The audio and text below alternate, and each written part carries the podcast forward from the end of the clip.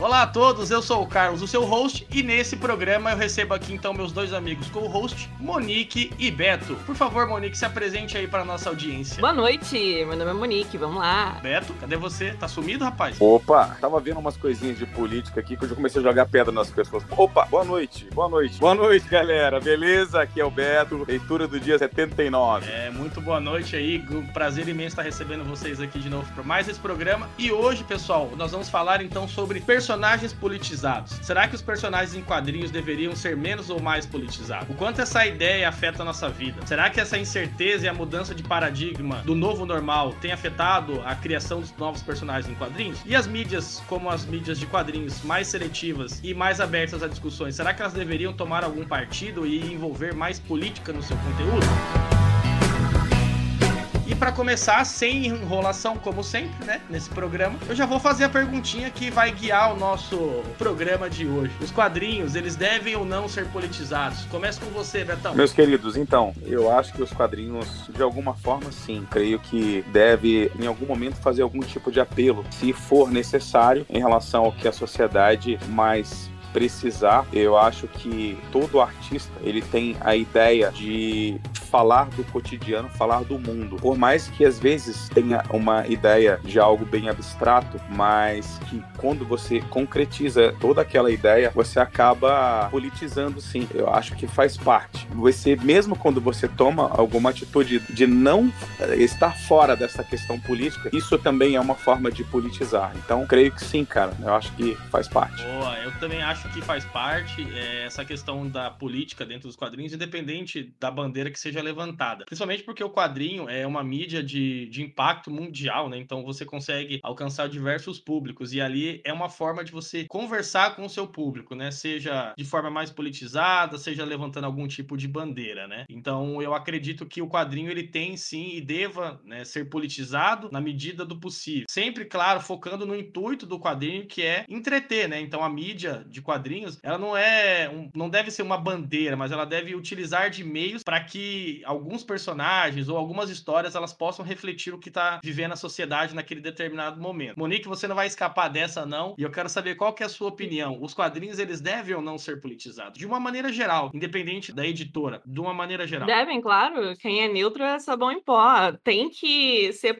tem que ser politizado sim. É uma, por mais que a gente use os quadrinhos e qualquer outro tipo de cultura, seja música, qualquer tipo de arte que seja, como uma forma de distração, como um hobby e tudo mais, é, se não houver algo mais que você possa inserir nesse meio, não, não vai ter sentido, né? Você vai estar lendo algo vazio, né? Sem como estar assistindo uma televisão fora do ar. Então, por mais que você leia para se distrair, para se divertir, eu acho que é importante inserir certos temas nas nossas leituras também. Muito mais importante do que isso é saber diferenciar, né? Um quadrinho que é mais politizado de um quadrinho que é mais entretenimento avulso, uhum. que ele fala, né? Você pega e lê, ah, acabou aqui, tá ok. Mas tem quadrinhos que te fazem pensar e te fazem raciocinar temas independentes que seja de, sobre política, sobre segregação de, de raça, entre uhum. outros temas. O quadrinho ele é uma forma de, de mídia, né, que serve como apoio para esses temas. E pensando nisso, né, o Yellow Paper Talk aqui resolveu trazer então um amigo nosso que é um especialista nessa área, além de nerd, ele também é professor, o nosso amigo aqui, Rafael Rafael. Rafael, boa noite, se apresente aí para os nossos amigos e, e, você tem muito prazer estar tá recebendo você, tenho muito prazer estar tá recebendo você aqui hoje para conversar sobre esse assunto bem importante. Boa noite, galera. A honra é minha por estar aqui, né? Agradeço muito aí pelo convite. Nós já nos conhecemos, né, pelas redes sociais e um dos membros daí, né, o Beto, a gente se conhece até pessoalmente e eu acredito que esse seja aqui um tema muito pertinente, né, para ser discutido em qualquer época, né, independente de houver polarização ou Legal. não. Legal. E me diz sobre um pouco sobre você, né? Quais são as suas é, credenciais para estar tá falando sobre esse assunto aí? As credenciais que eu não considero importante são as, é, as seguintes, né? Dois pontos. Eu sou formado em filosofia, né? Graduado em filosofia e me especializei na área da educação. E atualmente eu sou professor universitário. Eu já trabalhei tanto academicamente, né? Em forma de pesquisa, quanto em sala de aula, lecionando a respeito desse tema, né? É, não especificamente sobre o tema em si, puramente, né? Sobre assunto, a questão é, da, dos quadrinhos, né, da politização nesse tipo de mídia, mas ele é aplicado dentro de um contexto relacionado ao tema da aula. Legal. É... Então você também não vai fugir do assunto. Eu quero saber sua opinião já de começo. Você acha que os quadrinhos eles devem ou não ser politizados? Bom, vamos lá. É, eu acabei de citar as credenciais chatas, agora as legais é que eu leio quadrinhos, né, desde os anos 80, que eu me lembre mais ou menos foi a partir de 85 que eu tenho entre 85 e 86 que eu tenho algumas lembranças, né? E eu comecei com quadrinhos de super-heróis, Disney e Turma da Mônica. É, eu me lembro até de uma espada selvagem de Conan na minha mão com seis anos de idade, mas aí não vem, não vem ao caso. Mas respondendo a sua pergunta, é, eu afirmo, tá, e com toda certeza eu estou afirmando que não existe um quadrinho que não seja politizado, tá? Não tem como uma produção artística e cultural é não ser politizado, não ter um viés político. O que a gente pode separar é que existem aqueles quadrinhos que são estereotipados, né, panfletários, e aqueles que procuram ser mais discretos mas sempre existe uma ideologia por trás, não importa de que tipo. É, eu acho que isso vai muito no comentário da Monique e do próprio Beto, né? Na, na pergunta que eles responderam, justamente eles comentaram que não tem. É difícil você separar, né? O que é política e o que não é política dentro do meio artístico, independente da, das obras, né? E ao longo dos anos, né? Desde o início da criação dos quadrinhos, a gente vê que existe uma utilização das mídias de quadrinhos, né? Como forma de panfletagem política e também abordando temas mais digamos assim, pesados dentro da política. Pode dizer um pouco mais sobre esse tema aí? E os convidados também, né, os nossos co-hosts aqui, podem fazer perguntas aí, não fiquem com vergonha não, uhum. pessoal. Para a gente entender melhor, né, como trabalhar ou como pensar esse assunto, filosoficamente falando, né, a gente tem uma definição a respeito de filosofia, uma para ideologia e uma para ideologia política, né? São três esferas aí, esferas independentes que ao mesmo tempo estão interligadas.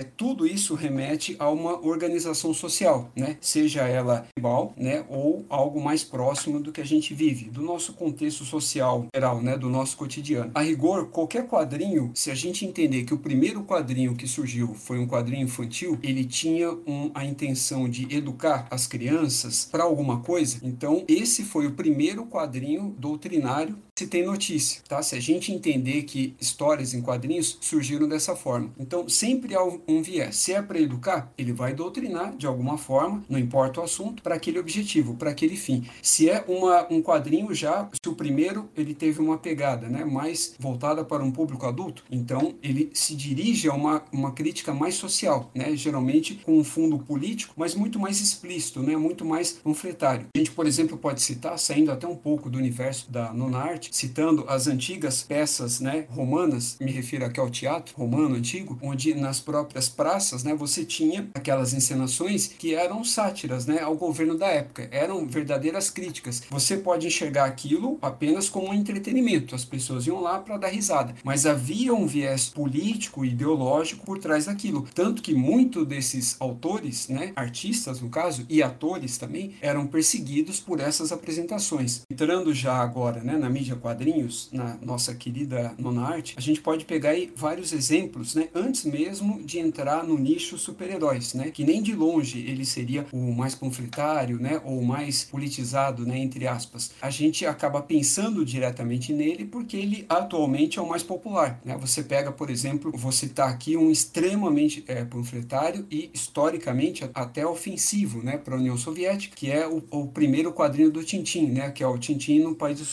Ali a gente tem uma crítica né, à antiga União Soviética, ao stalinismo, ao regime russo da época, de uma forma geral, bem pesada, né, de uma forma até desonesta. Né? Ele procura criticar, mas sem dar elemento algum. Né? Fica apenas a crítica pela crítica, de uma forma aí sim bem panfletária, né? muito relacionada, por exemplo, ao. A gente pode até fazer um paralelo direto, um próprio texto marxista, né? o Manifesto do Partido Comunista, onde ele não se preocupa preocupa em dar explicações a respeito do problema. Ele apenas tenta convocar a população, né, o povo, a se unir para tomar frente, seja ela qual for, do próprio Estado, é, nas fábricas ou onde eles estiverem. Nesse caso, né, no quadrinho do Tintim, você tem aquela crítica, mas sempre a perspectiva da chacota, né, sempre ironizando, sempre mostrando como algo feio, né, rebaixado e enaltecendo de alguma forma a América, a Europa não soviética. Eu quero comentar exatamente agora, puxando esse gancho que você falou. Queria saber dos do meus co-hosts aqui, Beto e Monique. Vocês sabiam sobre essa história do Tintim? Porque para mim é novidade. Não, eu, pra mim também. Não, é, eu, eu, eu tinha conversado com o Rafael há um tempo, um pouco, ele tinha comentado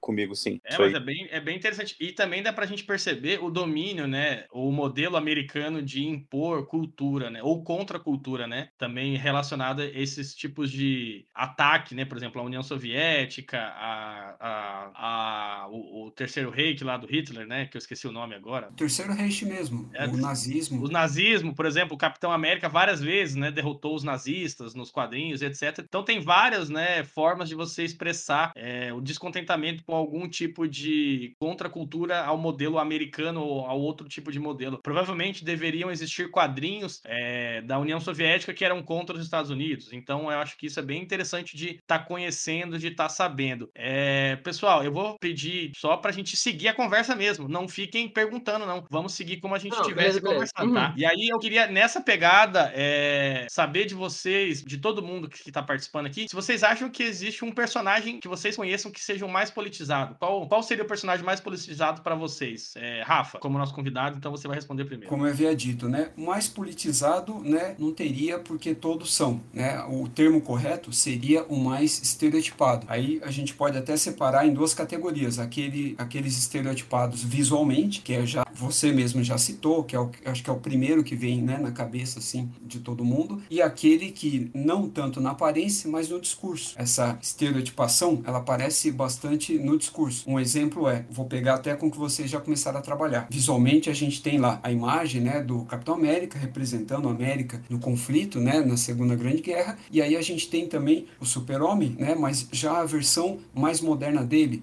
é, trabalhada até no filme, né, com o Christopher Reeve no papel e depois desenvolvida até de uma forma semelhante pelo John Byrne já nos anos 80, em que você não tinha aquele visual, apesar das cores, mas você não tinha né, bandeira, aquele visual que remetia diretamente aos Estados Unidos, mas o discurso do estilo de vida americano aparecia ali na fala do personagem. Concordo com o Rafa, eu sempre penso no, no Super-Homem quando a gente fala nesse assunto, é, até pela, pelo período em que ele foi criado, tava aquele risco de, de, de, guerra surgindo, a Mulher Maravilha que surgiu no, num período pré-guerra, né? Foi um pouquinho antes ali de 45. Então, todos eles foram super-heróis que não foram criados só pensando no entretenimento, eles aproveitaram um pouco do momento que o país estava passando quando eles criaram aqueles personagens e foram inserindo essas características neles e, a, e vendo, né, um, um termômetro, como isso seria aprovado, como isso seria visto visto não só pelas crianças, mas pelos adultos. É, a gente vê que teve até um período de censura para esses super-heróis, para ver o que eles poderiam fazer ou não, né? Tiveram algumas proibições. Então eu sempre penso nesses dois devido ao período em que eles nasceram. Isso é bem interessante, Monique, que você falou. É, o Epoch Nankin trouxe agora para o Brasil, né? Amazonas, né? Censura uhum. nos quadrinhos. E remete muito a esse período, né? Da criação da Mulher Maravilha, de como foi feita a avaliação do impacto das revistas em quadrinhos nas crianças, né? Então isso é bem é bem interessante. Beto, você acha que qual personagem que você considera mais politizado? Aí? Olha,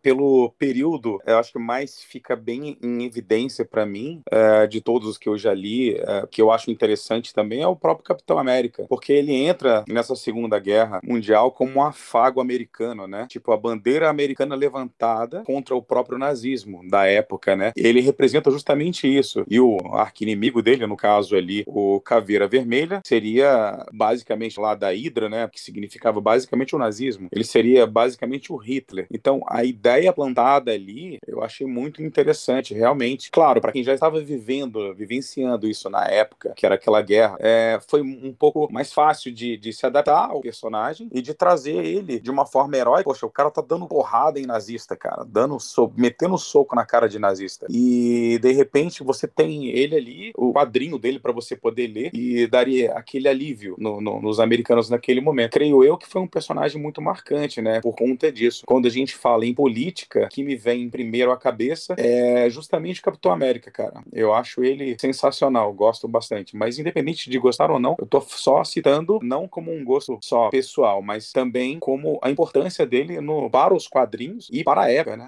eu eu também acho que o Capitão América é o que lembra, né? Todo mundo, quando pensa, o Capitão América é o super-homem. Mas aí tem uma coisa que é bem interessante no Capitão América, que conforme ele foi evoluindo, né, ao longo dos anos, aí, passando na mão de diversos é, autores aí, ele começa a ter um outro senso crítico, né, sobre a América, né? Tem vários arcos dele que ele começa a fazer uma crítica e autocriticar o seu próprio governo, né? Tanto que é um, um, um dos pontos que explodem na, na Guerra Civil, né? No quadrinho Guerra Civil. E isso também remete muito ao que a gente vive, né? O que a cultura americana viveu ao longo dos anos, né? Fazendo guerras em outros países, sempre buscando é, a parte, é, vamos mexer no dos outros, deixa o nosso aqui. E aí eu tava lendo uma reportagem bem interessante que eu trouxe aqui para vocês. Não tem muito a ver com o quadrinho, mas tem a ver com o momento político e como isso representa e influencia nas mídias que a gente está vendo hoje. Que era a América sempre fez guerras nos outros países. Quando a América parou de fazer guerras nos outros países, a guerra é, implodiu é, internamente, que é a, divisão que teve na, nas eleições, né? De direita e esquerda, o movimento o, é, Black Lives Matter, etc. Foi tudo um reflexo da falta de guerra fora da América, né?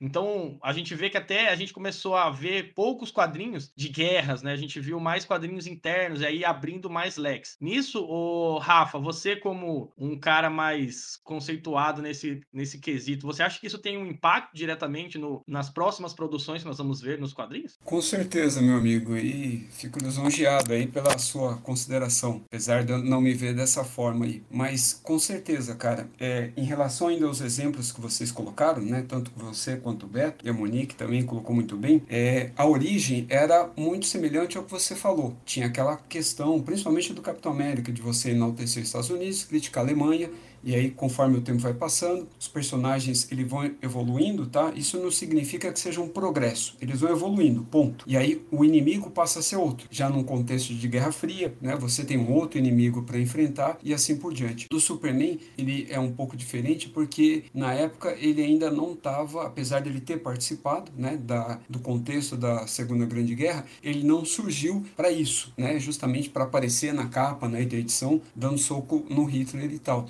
ele ainda tinha uma questão muito sci-fi, né? apesar de, de ser ainda estar tá relacionado a questões éticas, né? sobre é, imigração, né? sobre uma pessoa perseguida e, e, algo do tipo. Tanto ele quanto o capitão, ao longo de sua história, né? o capitão, primeiramente, ele já se voltou né? contra a sua própria bandeira, seu próprio país, mais de uma vez. Né? Só de cabeça aqui eu me lembro umas três. Já até trocou de uniforme isso umas duas vezes, tá? justamente um uniforme que não representasse a bandeira dos Estados Unidos, mas ele continuou defendendo os mesmos ideais. Então, os autores, os roteiristas queriam deixar claro que aqueles eram ideais a, ser, a serem seguidos, independente de serem valores americanos ou não. Eles eram muito mais do que isso. Né? Isso aparecia na fala do próprio capitão. E o mesmo aconteceu também ao longo do tempo com o Super-Homem. Se eu não me engano, foi na Action Comics número 900, tá? Não, não lembro agora, não me recordo agora aqui de cabeça, onde ele abandona né, a sua, sua cidadania estadunidense, que foi, havia sido concedida para ele muito tempo lá atrás, ele acaba abandonando, né, é, renegando ela, justamente para ser um, se colocar como cidadão do mundo, em que esses ideais que no começo era muito mais voltado ao sonho, né, de vida, ao sonho de consumo americano, e passou agora a ser algo muito mais relacionado à paz, né, e a relações internacionais de uma forma geral. E respondendo a sua pergunta, sim, todo esse trajeto, né, todo esse contexto, né, que a gente colocou e discutiu até agora, vão influenciar, vão continuar influenciando porque influenciaram até hoje. Os super-heróis eles surgiram por meio de uma manifestação, de um contexto. Falando em termos atuais, né, o, os super-heróis surgiram da lacração, né? O Superman ele surgiu de uma lacração, né, de judeus perseguidos e tal, e manifestaram, né, a sua seu desejo, né, naquela figura, né, dentro daquela criação que aspirava, né, ao Superman Nietzscheano, né, o Ubermensch, né, que seria o termo original.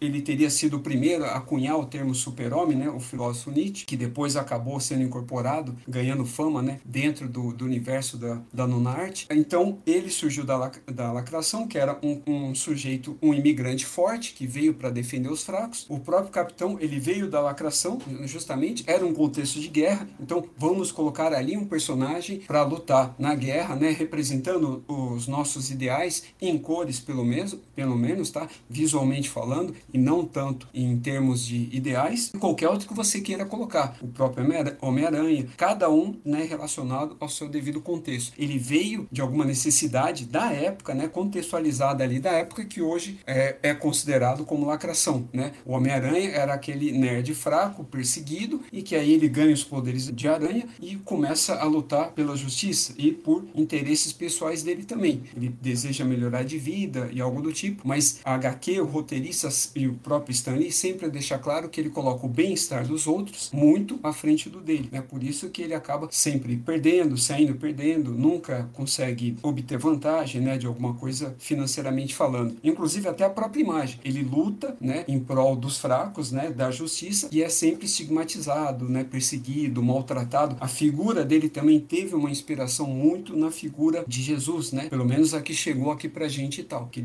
ele é, defende os fracos, mas é perseguido, tem que se esconder e algo do tipo. Então, sim, vamos continuar aí vendo isso por muito tempo. E é até interessante isso que você falou, Rafa. É, a gente percebe que a galera antigamente parece que talvez aceitasse um pouco mais fácil, né? Essas questões, essas características dos personagens. E hoje a gente vê que o nerd, como você disse, ele já não é tão maleável e flexível, né? Aceitando essas novas, esse novo modelo, né? De negócio, principalmente. E aí eu queria fazer uma pergunta para meus co-hosts aqui, que é o seguinte, pessoal. É, você acha que, que as indústrias de quadrinho, ela tem evitado temas polêmicos para poder alcançar maior um público ou é porque os roteiristas estão com medo de, de abranger maior polêmica ou politização dentro dos quadrinhos? Monique? É, eu acho que eu acho que não, pelo contrário, eu acho que está mudando muito, assim como o Rafa falou, é questão evolutiva, né? Os quadrinhos acabam tendo que acompanhar é, o nosso momento, o momento que nós estamos vivendo agora, então não tem como fugir é, de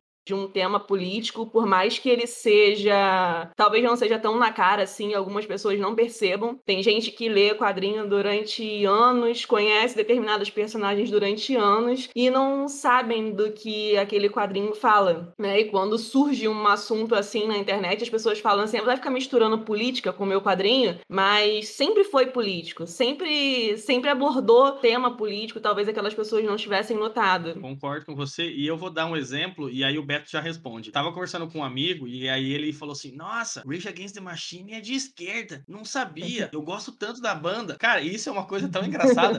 Porque, tipo, os caras são de esquerdas, tipo, ele, o nome da banda já chama, né? Revolta contra, ou raiva contra a máquina, né? Que é o sistema. As letras são politizadas, né? Contra o modelo americano. Eles surgiram no, no momento de ebulição ali em Los Angeles. E aí o cara vem dizer pra mim: Nossa, os caras são de esquerda, meu Deus. E é muito disso que acontece com o personagem personagem. Aí o Beto vai lembrar, porque a gente comentou isso numa live do nerd tá virando cringe, que é o cara que não aceita a mudança, que o cara que não gosta que mexa no modelo, né, no Star Core dele ali. E aí, Beto, o que, que você acha? As, as mídias em quadrinhos, as indústrias, né, as editoras, elas têm evitado esse tema ou elas estão indo para cima? Olha, eu acho, cara, que tivemos fases é, importantes que vale frisar aqui, né, daqui as revistas em quadrinhos é, de super-herói teve uma época que diminuiu consideravelmente as vendas, né, após a Segunda Guerra Mundial. E aí, uh, no início da década de 50, cresceu a controvérsia acerca da suposta ligação entre os quadrinhos e a delinquência juvenil. E as próprias editoras responsáveis por essas revistas implementaram em 54, que eu tinha conversado até com o Rafa, aquela Comics Code Authority, cujo que o objetivo dela, na verdade, era regular o conteúdo público. Então, cara, sempre teve uma, uma coisa ditatorial, que uma coisa controladora também em relação a isso isso. Eles pensam sim. Acho que de acordo com cada país, né? Como você citou anteriormente aí, que tentaram proibir a revista da Marvel. Eu não sei se é Império ou Vingadores, se me corrijam aí, numa Bienal, né? Isso. No Rio, Foi 2019, o Marcelo Crivella pediu para recolher o quadrinho dos Vingadores, A Cruzada das Crianças, porque tinha uma cena de dois homens se beijando. É, exa Isso é exatamente, estranho, né? exatamente. E o que marcou nos quadrinhos, um grande marco político nisso, isso que a gente está falando justamente agora. Teve, foi a transição da era de, de ouro para a era de prata, e foi justamente muito importante por conta desses detalhes. Até as criações mais, por você não poder mostrar, achar que tinha delinquência, mostrando alguém roubando, que poderia influenciar alguém ou um jovem para poder fazer delinquência, como eu citei anteriormente. E aí vieram as ideias das HQs que você pega um período que eles começaram a utilizar muita coisa fora do planeta aqui, né? Tipo, tinha muito alienígenas, as guerras nem sempre estavam com pessoas, com coisas relacionadas à Terra. Às vezes é uma viagem muito maior, né, em relação a isso. Então eles colocaram, por exemplo, vários tipos de alienígenas, é, o Batman, o Superman indo ter que, tendo que ir em outro planeta para poder brigar. Aí saíram novos personagens, eu não sei se tá o nome dele, cara, da quinta dimensão, Mr. Split. Será que eu falei certo, Rafael? Qual é o nosso guru aí? Guru, tá certo? Cara, vale tudo, viu? O nome dele seria impronunciável, é igual o Cthulhu, né? O Lovecraft, ele pensou com esse nome para que ele não fosse pronunciado, mas está aprovado. Eu, pelo menos, falo dessa forma. Assim como ele, tem o, o Batmite também, né? Que aqui é traduzido como é, Batmirim, que também tem a mesma natureza. Mas, é, Beto, pegando esse gancho ainda que você falou, é, foi aí que começaram a surgir várias sagas, né? Fora do universo quadrinhos, né? Para, por exemplo, é, eu posso citar aqui é, Guerras Secretas, Guerra Infinita, só da Marvel, né? Aí tem os modelos da, da DC. Então foi se abrindo um novo leque para tentar sair um pouco desse nicho, né? Do jovem. E é muito engraçado que a gente tem muito essa questão de falar, ai, um quadrinho influencia. Cara, eu já vi dizer gente dizendo que videogame é, influencia, que lê influencia, tudo influencia. Pode ser que você seja influenciado por bem, pode ser que seja influenciado por mal. Vai depender muito da sua personalidade, de como você é, foi educado pela sua família, né? E como você vê essas questões. Claro que determinados quadrinhos, uma criança pequena, como o próprio Rafael é, mencionou no início, né? Que os quadrinhos lá no, no, nos seus primórdios eles serviam como forma de doutrinar as crianças mais né, pré-escola, etc. Claro que isso tem um impacto. Você não vai poder usar qualquer tipo de quadrinho a ensinar uma criança com algum tipo de conteúdo. Então você tem que dosar essas medidas, né? E até isso que você falou é um pouco da censura que a gente vive, né? Hoje também a gente vive um período de censura. Você não pode ter tanta liberdade de expressão até na própria internet. O nerd ele se tornou um personagem é, caricato dele mesmo, né? Ele julga as próprias pessoas que um dia julgaram ele. Então isso é muito controverso do, do momento que a gente vive. Mas agora eu queria fazer uma pergunta que vocês possam me dizer o que, que vocês pensam sobre isso, né? Sobre esse, esse último bate-papo que a gente teve agora aí, sobre essa lacração, né, do delinquente. Rafael. É, antes de a gente se aprofundar, né, nessa sua pergunta, é interessante citar que o Comic Code Authority, né, ele é a resposta, né, para essa visão, né, e essa reclamação, né, dos leitores que a gente tem hoje em massa, né, que aí você chamou de o nerd está mais chato, né, o leitor, de uma forma geral, ele está mais chato. E, mas antes disso, até queria comentar o que você citou do Rage Against lá, é, é bem irônico, né, até a fala da pessoa, porque ele era, ele se colocava, pelo menos o vocalista, como zapatista e tal, né, então você vê, mesmo uma banda de metal, né, no metal no caso, você tem ali um exemplo, né, de, de uma ideologia que vai dar origem, né, a, a uma banda de rock, é um tipo de letra, né, de uma banda de rock, algo do tipo. Eu também tive uma experiência semelhante com um colega meu, que ele era evangélico, né, bem, de certa maneira, fervoroso, e ele gostava bastante de rock, até de metal, e ele curtia até uma banda chamada Bad Religion, mas assim, assim que ele descobriu do que que se tratava, né, o conteúdo, né, das letras dessa banda, aí ele parou de curtir. Mesmo ele gostando do som, ele teve que parar de curtir porque contradizia ao modo de vida, né, que ele procurava levar, ao que ele acreditava e coisas afins. Mas... Pelo menos ele parou, né? Eu, pelo menos ele parou de ouvir. Imagina se ele tivesse continuado ouvindo, né? Seria bem estranho, né? Esse amigo meu, ele continuou ouvindo ainda a banda, que é pior ainda, né? Mas assim, é um erro nosso, assim, de não conhecer bem aquilo que a gente tá lendo, que tá curtindo, porque é muito contraditório, né? O cara que, por exemplo, eu não, não leio X-Men, mas eu conheço o contexto. E tem caras que leem X-Men há 30 anos e falam que agora estão colocando política no quadrinho e tudo mais, sendo que a, a história dele sempre foi inclusão de, de povos diferentes, de levantar uma bandeira pro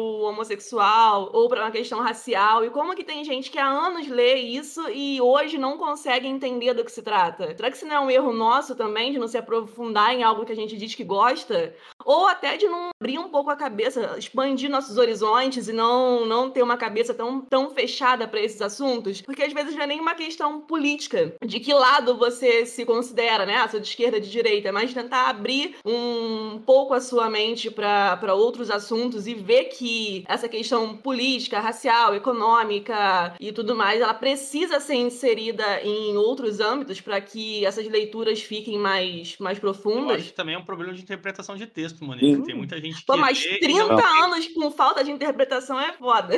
Pois é, ó. ah, mas tem gente que é, que, é, que é difícil mesmo, viu, Monique? Tem gente que é difícil. Mas vamos lá, então, Beto, diga aí. É, nós tínhamos essa matéria, pelo menos lá nos anos 80, 90, né? Tínhamos a matéria interpretação de texto, que a gente está citando aqui agora, né? Entre a, várias outras matérias. E era, era muito interessante porque você tinha que ler um livro e esse livro você tinha que fazer um resumo dele e além do resumo você realmente aprendia, sabia interpretar o que você estava lendo. Não lia só somente para pegar e decorar e fazer uma prova. Você tinha que saber realmente aquilo que você estava lendo. Então esse filtro é uma coisa que ultimamente é, é muito complicado, né? Que as pessoas parecem que estão deixando de saber interpretar aquilo que estão lendo, cara. E às vezes está muito nítido aquilo, né? Por exemplo, conheço uma pessoa que defende um tipo de política hoje e escuta Plebe Hood, cara, com, de canta ao todo, ao todo vapor, todo som, assim, todo pulmão. E outras também que eu já vi, uh, que a gente vê por aí, às vezes uma camiseta do Ramones com, agora com não vou citar nome de político nenhum, mas camiseta do Ramones, o que ela representa, aí de repente, eh, não sei se vocês já viram, ela com um nome de, de outro político que é totalmente de direita extrema, sabe? Sendo que o Ramones é completamente o movimento punk, a história punk, ela vem de uma anarquia, né? É, posso citar até o próprio V de Vingança aí, né? Que é, é justamente, que é justamente né, contra tudo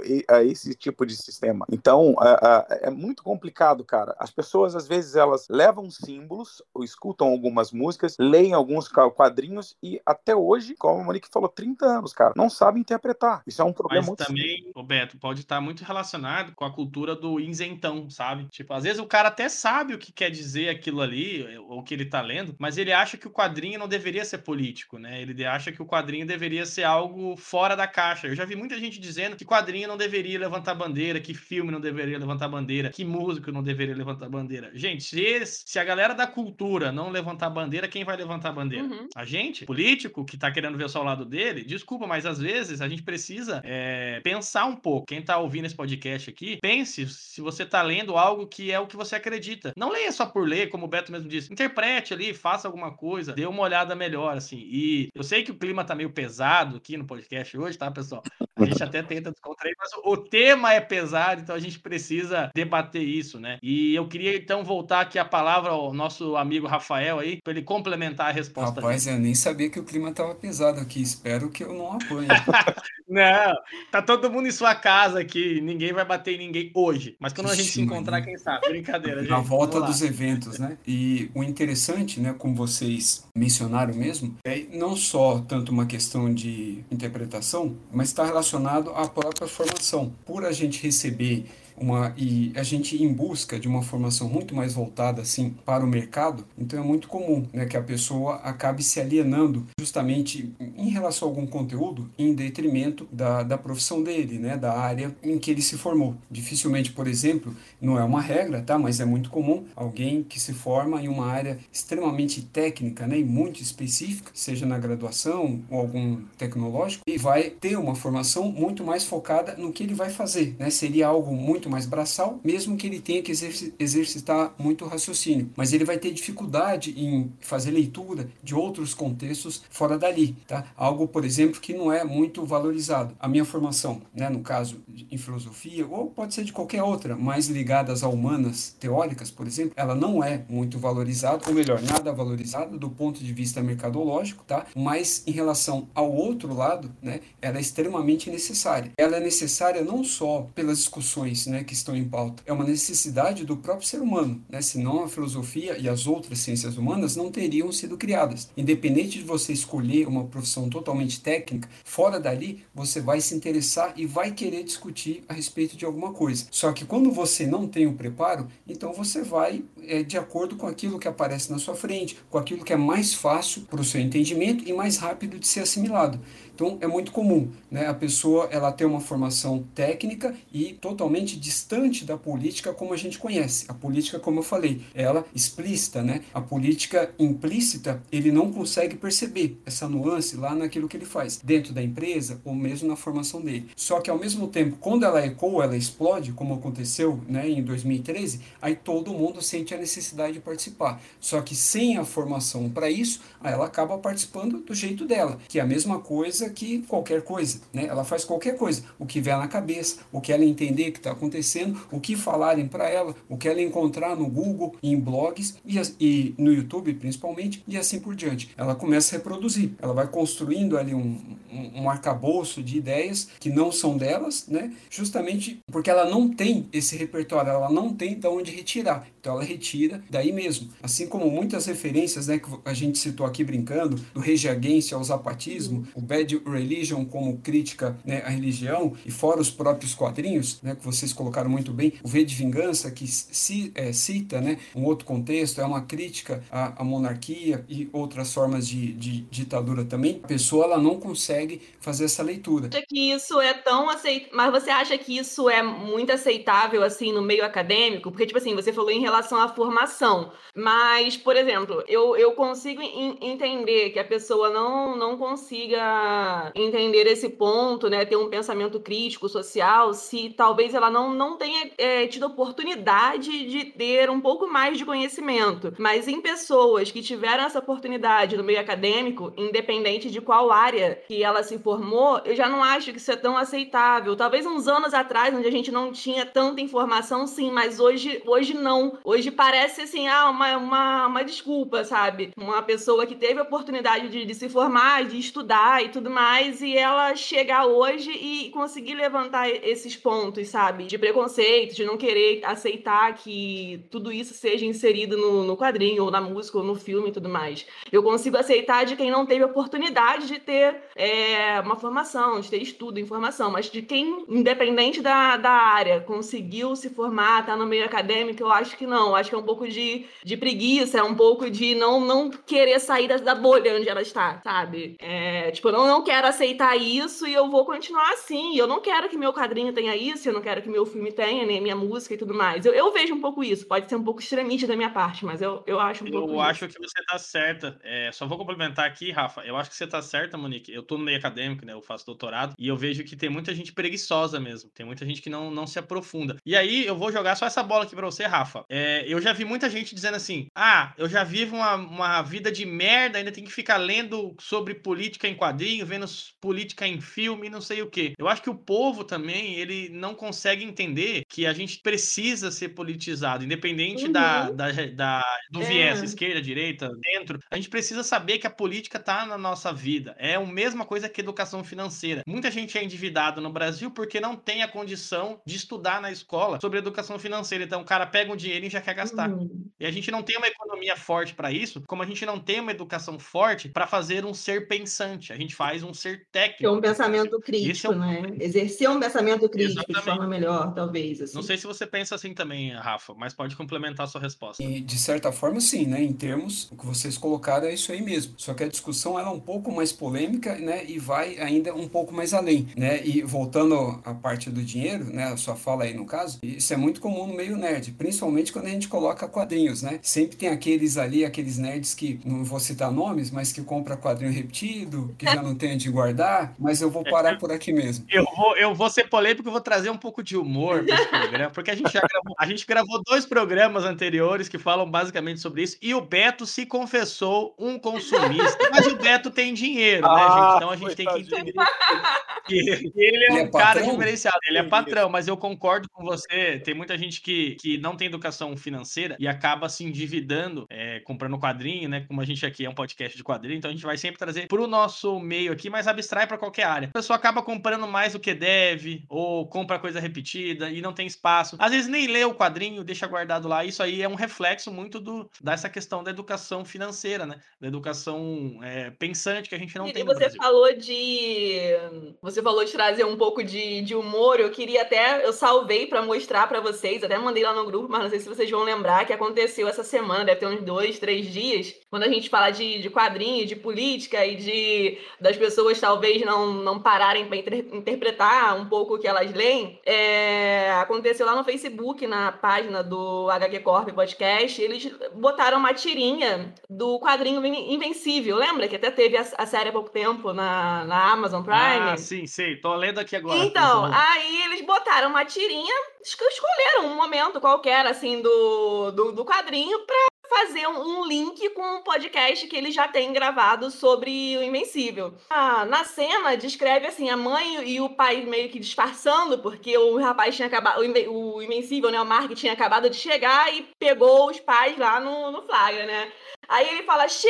Aí ele não completa, né? Ele fala, cheguei, né? Ele fala, che. Aí ele, puta merda, não vou nem falar nada. Tipo assim, mas aí alguém, né, meio desinformado, foi lá e comentou assim: é tirinho ou é propaganda política? Puta merda. Aí o pessoal falou assim: ah, propaganda política? Como assim? Tá acontecendo, né? Aí o cara foi lá e falou: ah, deixa quieto, cara, para de chorar, essa é minha opinião. Cara, ele viu aquele pedacinho da tirinha que fala che, que o cara ia falar cheguei, e ele achou que tava falando do Che Guevara. Rindo aqui, Cara, gente, desculpa. Mas... É, tipo assim. É a... que agora que eu fui é, é, muito engraçado, Porque cara. assim, as pessoas já estão tão fanáticas, tão desesperadas entre apontar um lado ou outro, dizer quem é isso ou quem é aquilo, porque a gente fala da importância de ser politizado, mas tem que ser com conhecimento e não só ser um fanático político, né, de A ou B e sair levantando bandeiras que você desconhece, porque aí você acaba levantando pontos totalmente errôneos, que foi como o cara falou ali. Ele achou que eles estavam fazendo alguma apologia, né, ao Che Guevara, que era invencível vermelho, camarada. Dando um adendo que a Monique tinha dito anteriormente, na questão de, de não, não tolerar caso de uma pessoa que já está totalmente é, bem informada, né? Deveria Tem... estar, pelo menos, né? É, deveria estar bem informada, hum. porque está no meio acadêmico, você já tem estudo, já tem comprovações, já tem entre outras coisas, né? Então, uma dessas, dessas vertentes aí também, que eu acho que não, não fica só na questão de informação. Às vezes a pessoa tem informação, mas aí a gente tem um, não entraríamos tão fundo nisso, mas a gente pode julgar também a questão do próprio caráter da pessoa, porque talvez ela se sinta bem ou ache legal que a minoria não tenha voz, que outras situações não possam estar aparecendo. Por exemplo, ignorar é, uma HQ que eu vou citar aqui, que é, eu acho ela de cunho muito importante, do Marcelo Saletti, que é Angola Djanga, que, uhum. né, que ela tem, ela tem lá a, a sua importância, primeiro que ela é feita por um negro, uma visão completamente diferente da história contada por outra pessoa, a pessoa que vivenciou até a questão do racismo, né? Então, assim, dando um adendo a tudo isso, eu acho que a pessoa às vezes viu, entendeu, compreendeu, ela não é burra, né? Como a gente fala burro, a gente tem essa mania de chamar assim, mas, mas ela não se importa, burro, né? Viu? Tipo assim, é, ela não, é regra não se importa. Do, é, é, é regra do podcast, hein? Não pode chamar as pessoas de burro. É, exatamente, exatamente, Falta de intelecto. Aí, aí, aí, nessa situação, né? É, com menos conexões cerebrais, talvez. Falta de sinapse. É, exatamente. Então, assim, uh, eu acho que a pessoa às vezes está um pouquinho ligada ao que ela sente, ao que ela realmente acha, porque para um é, tá tudo bem, entendeu? Poder fazer isso, é, ser dessa forma né? Não se importar com o próximo, entendeu? Então, eu acho que isso também é, é, atribui a esse tipo de, de situação. Gente, a gente está debatendo um tema aqui que é muito polêmico. Eu sempre, olha, a primeira vez que eu falo polêmico no programa de hoje, eu sempre falo que esse tema é polêmico, mas é exatamente esse é o tema mais polêmico que a gente já debateu aqui, tá certo? Que é o terceiro episódio. Se você ainda não ouviu, vai lá ouvir os outros dois, que a gente fala sobre consumismo nos quadrinhos e se vale tudo por um like. Mas eu queria, então, já que nós estamos se aproximando aqui do final do nosso programa, é perguntar ao Rafael, né? Que a gente não deixou ele responder Desculpa, a pergunta. Vai lá, Rafael.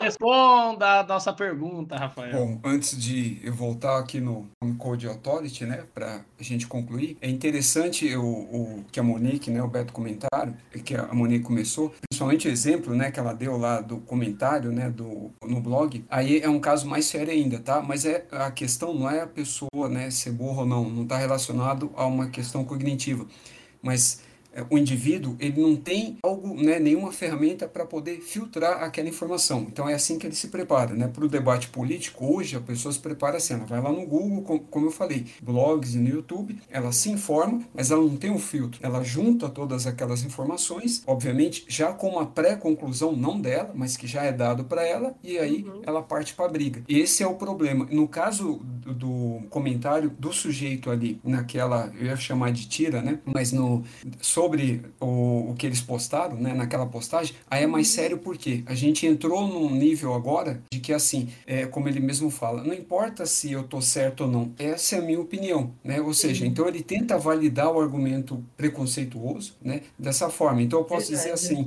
é, não importa, tudo bem, não importa se é, é, certo ou errado, né? Você ser racista, mas essa uhum. é a uhum. minha opinião, né? Tudo bem, o racismo é crime, ele tá errado, mas assim, eu sou contra é, afrodescendentes, né? Mesmo eu, né? A, a pessoa que está assumindo isso, não precisa nem ser a pessoa que come, postou aquilo, mesmo ele não sendo negro, eu tenho certeza que ele é um afrodescendente, tá? Uhum. Então você, você tem uma, uma série de contradições aí, e nesse caso, aí já é um problema sério, porque a, a mudança né, nesse indivíduo ela vai ser muito mais complexa, muito mais demorada. E voltando agora para o Comic Code Authority, para a gente encerrar, ele é a resposta porque a gente tinha a Era de Ouro, né, que a gente pode chamar de a Era da Lacração, né, onde tudo começou, aí vem o código, interrompe, aí você tem o que a gente chamaria né, de Era de Prata, que ela havia começado até um pouco antes né, desse código e tal, com temas completamente assim, é, já entro no que o Beto estava comentando, é, astronômico, né, fora do planeta, você tinha histórias muito mais inspiradas a, ao que a gente via na literatura pulp, mas no sci-fi, né, ao que o Asimov produzia e algo do tipo. Você via aquele sci-fi mais raiz dentro das HQs, né, como o próprio Beto citou, o Batman tinha aventura, né, fora do planeta e lá a gente conhece a versão, né, do Batman Zurenar, que depois é retomada, né, pelo Grant Morrison num dos arcos dele. Você tem diversas sagas, né, do Superman. A Marvel também, ela tenta trabalhar de uma outra forma, apesar que a Marvel ela consegue contornar esse problema melhor, tanto que daí ela cria o Luke Cage, outros personagens, né, afro-americanos ali no caso, para trabalhar esse contexto, mas mesmo assim não pode ser algo muito é, explícito, né, porque o, o código estava ali em vigência. E aí quando a gente tem um, não é o fim do código, mas eu, eu vou colocar aqui como um afrouxamento entre aspas, já ali nos anos 80, principalmente na metade, a gente tem aquela uma verdadeira revolução, né, que ela vai acontecer com a Crise nas Infinitas Terras, né, lá da DC, junto com o Ótimo e Cavaleiro das Trevas, na Marvel, né, outros títulos escritos pelo Claremont, a Primeira Guerra Secreta lá no caso, mas a rigor essas histórias já começam a ter um viés mais social já entre 77 e 79, quando a gente tem aquela história, né, do lado da DC agora falando, um, um run, né, uma história solo do, não sei se eu posso chamar isso de solo, entre o Lanterna Verde e o Arqueiro Verde, e aí o Ricardito, né, que é o, o Arsenal, né, no original, ele, é, ele se torna, né, um usuário de droga, não é qualquer droga, né, um usuário de heroína e tal, isso é mostrado até estampado na própria capa, né, da revista, assim como o beijo gay, né, escandalizou aqui uhum. em 2019, no final dos anos 70, aquela capa assim também escandalizou e ainda com código em vigência e tal, mas ali a gente tem um tipo de afrouxamento e um redirecionamento, ou seja, a gente começa a voltar os olhos para a Era de Ouro, mas não para o retorno a ela, mas justamente para essa abordagem mais social. Chega de sair fora do planeta, né, e, e, falar de guerras fora do planeta Terra, porque daí podia, né, você colocava raça de outras cores, robôs, aí você podia de, de, decapitar e até discriminar porque eram alienígenas, aí ninguém ia se, se doer, né, por eles uhum. no caso. Então você tem esse retorno social ali no finalzinho dos anos 70, mas a, a grande explosão se dá entre 85, 86, e aí os quadrinhos, eles daquela época são como a gente conhece hoje. E aí sofre muito aquele leitor mais antigo, que ele, ele começou a ler com a Era de Prata, o final dela, e aí na entrada dessa nova era, que a gente chamaria de bronze ou contemporânea, você tem o retorno à lacração, né, vamos colocar assim no caso, e aí as inúmeras críticas, né,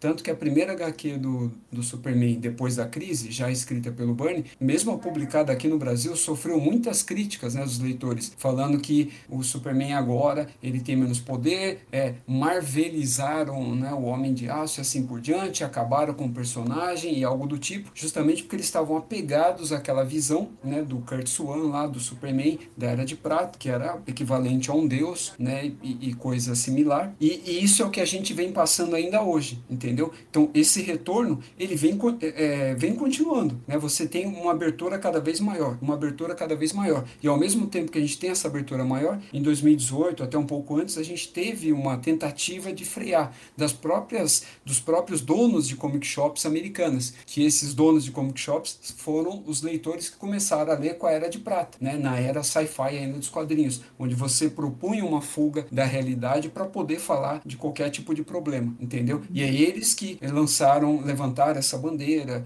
né, formularam essas críticas justamente contra esses quadrinhos que eles chamam de, não é, de lacração aqui pra gente, mas é, enviesados, né, politizados e até aí começam a rolar todo tipo de alcunha, né, de feminazi, é, uhum. justamente porque estava impondo alguma coisa que ele não queria ler, étnicos, e qualquer coisa do tipo. É, pegando um gancho no que você falou, tem um movimento, né, que é o Comic Gate, que é referência ao Walter Gate, no caso nos Estados Unidos, que foi uma união de várias pessoas contra a diversidade nos quadrinhos. Eu achei isso muita babaquice. Acho que foi em 2018 que aconteceu isso, lá nos Estados Unidos. A gente cita muito o mercado modelo americano, tá, para quem tá ouvindo, porque ele é a base, né? O quadrinho uhum. europeu, ele tem bastante diversidade, a gente tem bastante diversidade de autores brasileiros, a gente tem muita coisa aqui hoje, né? Antigamente era um pouco mais difícil, que já abordam diversos temas, que já abordam politização de todos os, os âmbitos. Mas os americanos, eles têm essas manias aí de criarem problemas, hashtag, né? Eles são muito bons para criar hashtags de tudo, né? Então, eles criaram essa do Comics Gate aí e surgiu assim de uma forma que eles eram contra a inserção de personagens negros, gays, né? Mudar a cor do personagem, Sim. etc. E aí isso daí afetou muito a indústria por um tempo. Mas assim, a gente tá chegando, né, à parte final do programa aqui.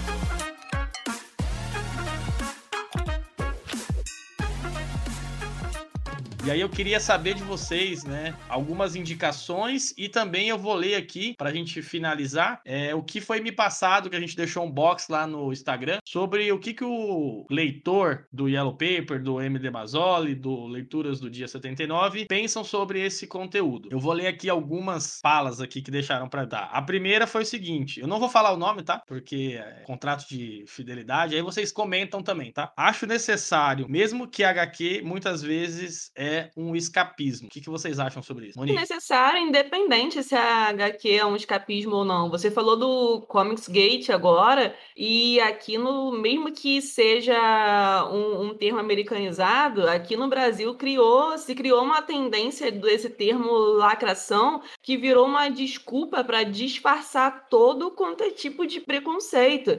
Então, assim, a pessoa não aceita aquilo, ela fala que a editora está sendo lacradora. É, vocês veem o próprio burburinho lançou aí uns dias atrás, porque falaram que o Robin era bi. Ah, mas isso não existe. Ah, que não sei o quê. Tipo, sempre, sempre eu, eu noto que há um, um preconceito de disfarçado atrás desse termo de, de lacração. Não, não, não, consigo, não consigo engolir isso. Eu sei que tem pessoas que talvez falem por falar, talvez não, não tenham essa intenção, mas sei lá, de, de, boa, de boa intenção disfarçado, sabe? De, de, de preconceito é, é, é complicado. Momento Monique lacrando todos os É, porque eu fico fico muito estressada com, com esse assunto, sabe? Não, não, não tenho porquê, assim, igual o Rafa citou um tempo atrás, no início do programa, que era uma questão evolutiva e que não tinha como a gente não falar de política nos quadrinhos, né? Não tem como fugir do quadrinho ou de qualquer tipo de arte ser politizado. Eu concordo totalmente com isso. Se você não prestar, não abrir os olhos para prestar atenção nisso, você talvez não esteja lendo algo e não aproveitando o conteúdo dela, entendeu?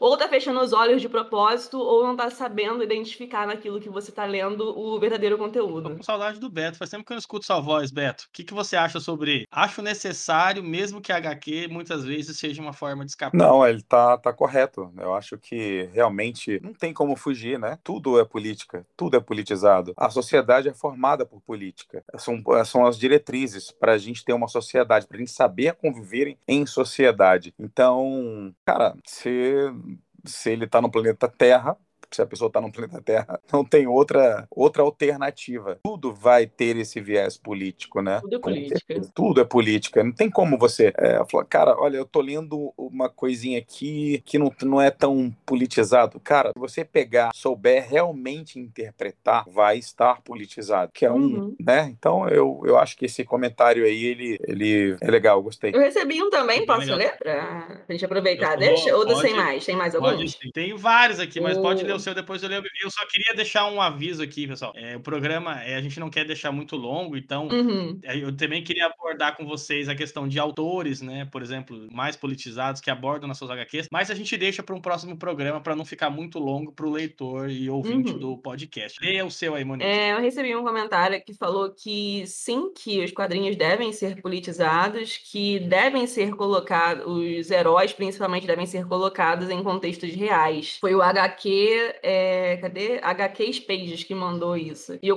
eu concordo com eles, não, não sei vocês, mas tem que trazer essas histórias em quadrinhos para um contexto mais real. Eu sinto falta disso em algumas histórias e eu acho bom quando tem. Eu vou passar a palavra então pro Rafa. O que, que você acha sobre isso, Rafa? Cara, eu acho que é algo que você não tem como escapar. Os quadrinhos sempre serão, independente de você querer ou não. Você só pode ver da, da forma como ele é colocado, dela explícita, né, ou, ou não, né, dele estereotipado ou não. Se você quiser um, vou citar dois exemplos aqui, um quadrinho estereotipado, mas com viés mais à esquerda, é você lê, por exemplo, o Super Incel. Esse é para um determinado público. Aí um mais à direita, no caso, você pode ler tanto o doutrinador quanto o destro. Por exemplo, esses quadrinhos, Exato. tanto um quanto outro, ele vai falar o que você quer ouvir, né? Ele não vai propor a rigor uma reflexão, ele por ser estereotipado, ele vai falar o que você quer ouvir. Ponto. E aí a pessoa escolheria um dos lados, mas lembrando que tudo é partindo do centro, né? Então, esses exemplos que eu citei é centro-esquerda, centro-direita, porque os extremos, né, tanto a esquerda radical quanto os conservadores, né, da direita, eles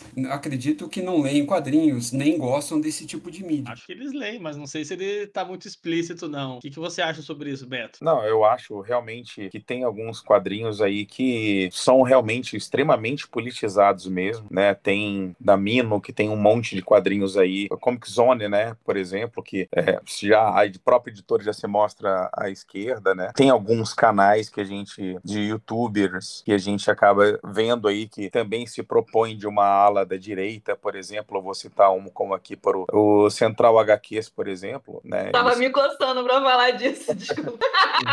Ele se mostra é totalmente. você falou, não vou citar nomes. Aí eu, caraca, mano. É, ele se mostra totalmente à direita, né?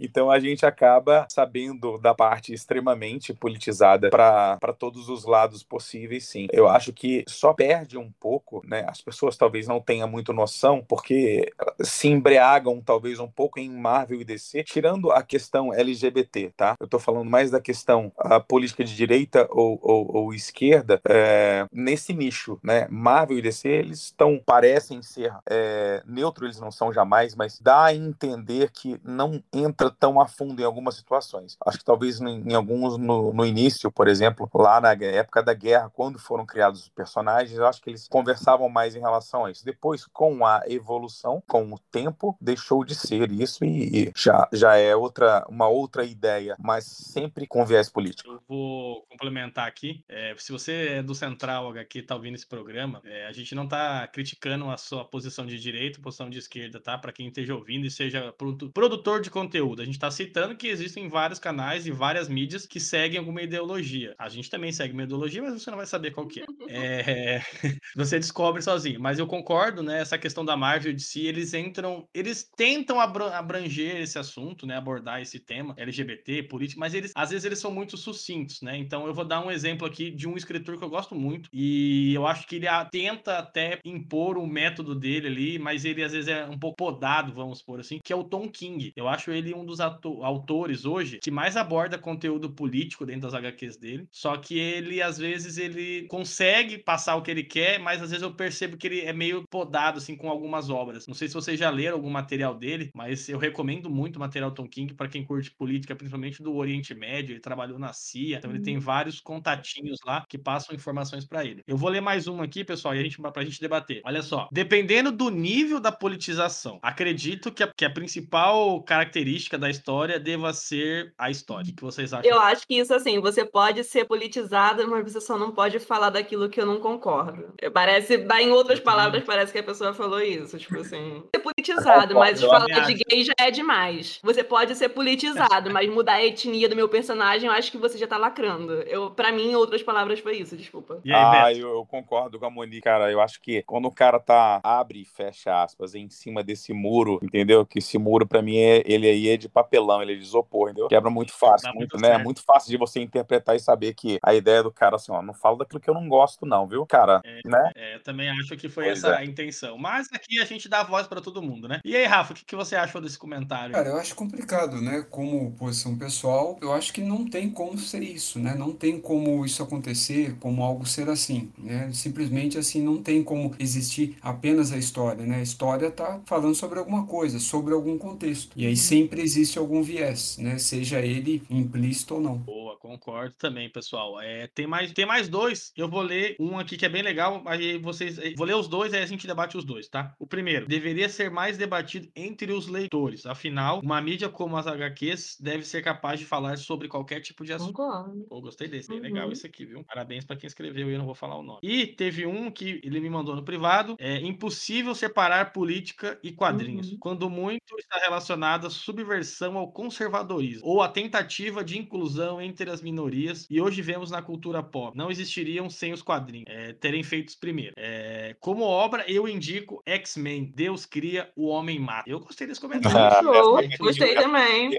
Eu já li, eu já li essa HQ. Eu acho ela realmente sensacional. Nesse ponto, eu li ela duas vezes, gente. A primeira vez que eu li ela, para mim, foi uma das melhores, piores HQs da minha vida. Que eu achei ela extremamente cansativa, uma narrativa muito chata. Depois, né, mais velho, fui reler e eu acho essa HQ incrível. E realmente essa é uma HQ que deveria, inclusive, eu acho que ela teve, teve se vocês podem citar, se, se vocês lembram, eu acho que teve um pouco presente no X-Men 2 no filme, né? Vocês, vocês lembram disso daí? Sim, ela teve, ela teve uma participaçãozinha ali, ajudou a, a, a fazer parte do roteiro, né? Não é bem voltada para essa HQ, mas ela tem, tem partes dela que tá no filme. Ah, a gente então é. associa pela presença do Noturno, né? Por ele estar nessa HQ e ele, ele ter sofrido preconceito e tal, né? De maneira explícita nessa história. Então a gente remete ao, a presença do Noturno a essa história também, por isso, no X-Men 2. Exatamente. Mas eu gostei bastante do, dos dois comentários. Eu acho que os leitores também deveriam debater isso entre eles, como a gente está fazendo aqui nesse podcast. É, a gente está sempre trazendo temas que não são abordados, né? Eu já, já recebi retorno aqui, pessoal. É, até queria deixar isso aqui ao vivo aqui no programa, de várias pessoas vieram falar comigo, dizendo que está muito feliz por a gente estar tá fazendo esse podcast, por estar tá abordando temas que muitas vezes não são abordados dentro do meio dos quadrinhos, das, da cultura pop, porque a gente fica muito nesse impasse, como o Beto comentou, a Monique e o Rafa também, de ficar muito preso num, num muro de papelão, né? De não saber para que lado que vai. Então a gente aqui, a gente traz esses temas porque a gente acha que é importante estar tá debatendo. Então esse tema, para quem não sabe, foi escolhido pelo Beto, ele que deu a ideia desse tema e nós buscamos pesquisar, é, trazer o Rafa como o, o intermediador aí, o cara que sabe da parada toda. E a gente fica muito feliz de poder estar conversando com vocês sobre isso. E eu queria deixar aqui então a última parte do nosso programa, que é que são, né, na verdade, as recomendações. Queria saber aí o que, que vocês recomendam para a galera ler aí sobre politização e que vocês possam citar então dois autores, independente se eles já escreveram coisas políticas ou não, mas que vocês gostam muito e vocês acham que eles são legais de conhecer. Eu vou começar com a Monique. Cite aí, Monique, alguma algum conteúdo que você acha que a pessoa deva conhecer sobre politização e algum autor que você gosta que já debateu esse tema. Eu queria citar dois que eu li recentemente, um que eu li hoje até.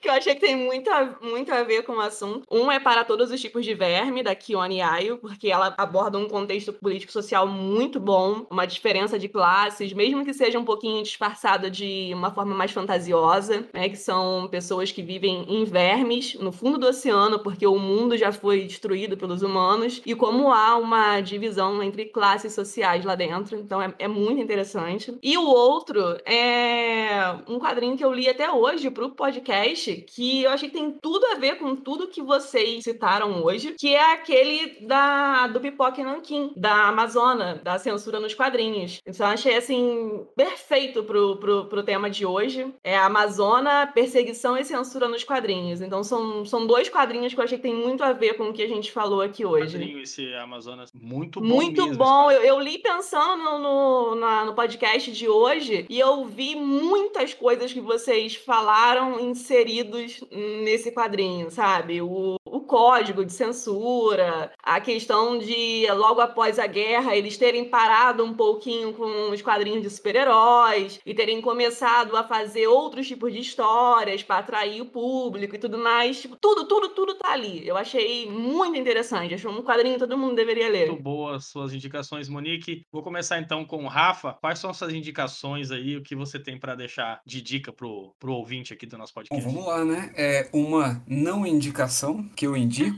mas eu chamo de não indicação porque ele deve ser lido com cautela, tá? Que é a série Árabe do Futuro, que ela ainda não terminou, mas se eu não me engano ela tá na edição 4 aqui no Brasil, mas ela vai ter cinco ou seis no total, não me lembro agora, tá? Dependendo do olhar que você tiver, pode gerar um, um, preconceito, né? uma forma estereotipada de você enxergar né, uh, os povos do, do Oriente Médio. Essa é uma que eu indico ou não indico, aí fica aí a, a, a interpretação de cada um. A outra, já que é, na verdade não é, é uma história dentro né, de, um, de um almanac, e eu estou me referindo aqui ao material nacional, que é está dentro do Almanac Guará, tem uma série de histórias que ela já havia sido publicada em formato de livro, né, mas de uma outra forma, ela está sendo adaptada também o, o, roteiro ele mudou um pouco, que é o Cidadão em Comum. Ele trabalha o universo dos super-heróis, mas dentro do, de um ambiente mais realista. E isso significa o quê? A, a história é muito mais é, politizada. Isso eu quero dizer que a política ali ela é muito mais explícita, né? E não fica ali às escondidas, né? Como nos quadrinhos do, dos X-Men ou qualquer outro supergrupo aí no caso. Vai lá, Betão. Quais são as suas recomendações aí? Então, eu vou citar o, aquele Blues do Crumb, né? Que ele é interessante porque ele fala da década de 20, né? Dos Estados Unidos. Então tem a parte, como é que fala aquele período, a década de 20, foi a questão financeira, né? Do país, né? Que é, né? e quebra da bolsa. Exato. E também um momento do racismo, né? Mostra ali Mississippi, toda aquela ideia ali. Isso vai contando da música, da do blues e tal, é interessante, mas é muito tem essas abordagens que eu acho que são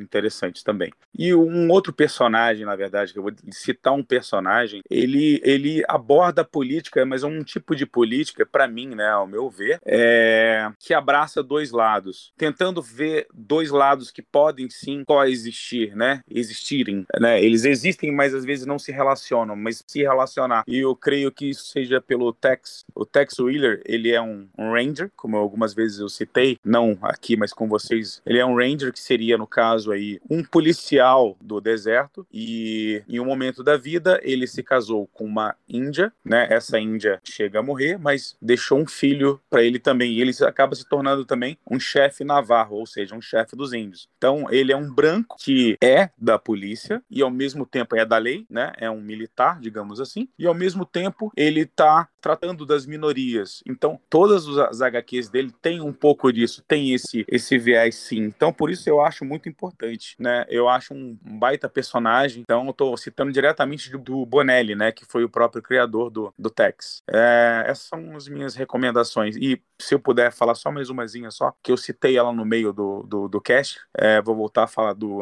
Angola Djanga, que é do Marcelo de Salete. Eu acho ele sensacional. E vou deixar uma frasezinha com, em relação ao Angola Djanga, que na verdade é de uma música que chama Palmares, 1999. A cultura e o folclore são meus, mas os livros foi você quem escreveu escreveu: Quem garante que Palmares se entregou? Quem garante que Zumbi você matou, perseguido sem direitos nem história? Como podiam registrar as nossas glórias? Essa memória foi contada por você e é julgada verdadeira como a própria lei. Por isso temos registrado em toda a história uma mísera parte de nossas vitórias. É por isso que não temos sopa na colher e sem anjinhos para dizer que o lado mal é o candomblé. Oh, olha gostei, aí, gente. hein? Olha só. Bravo.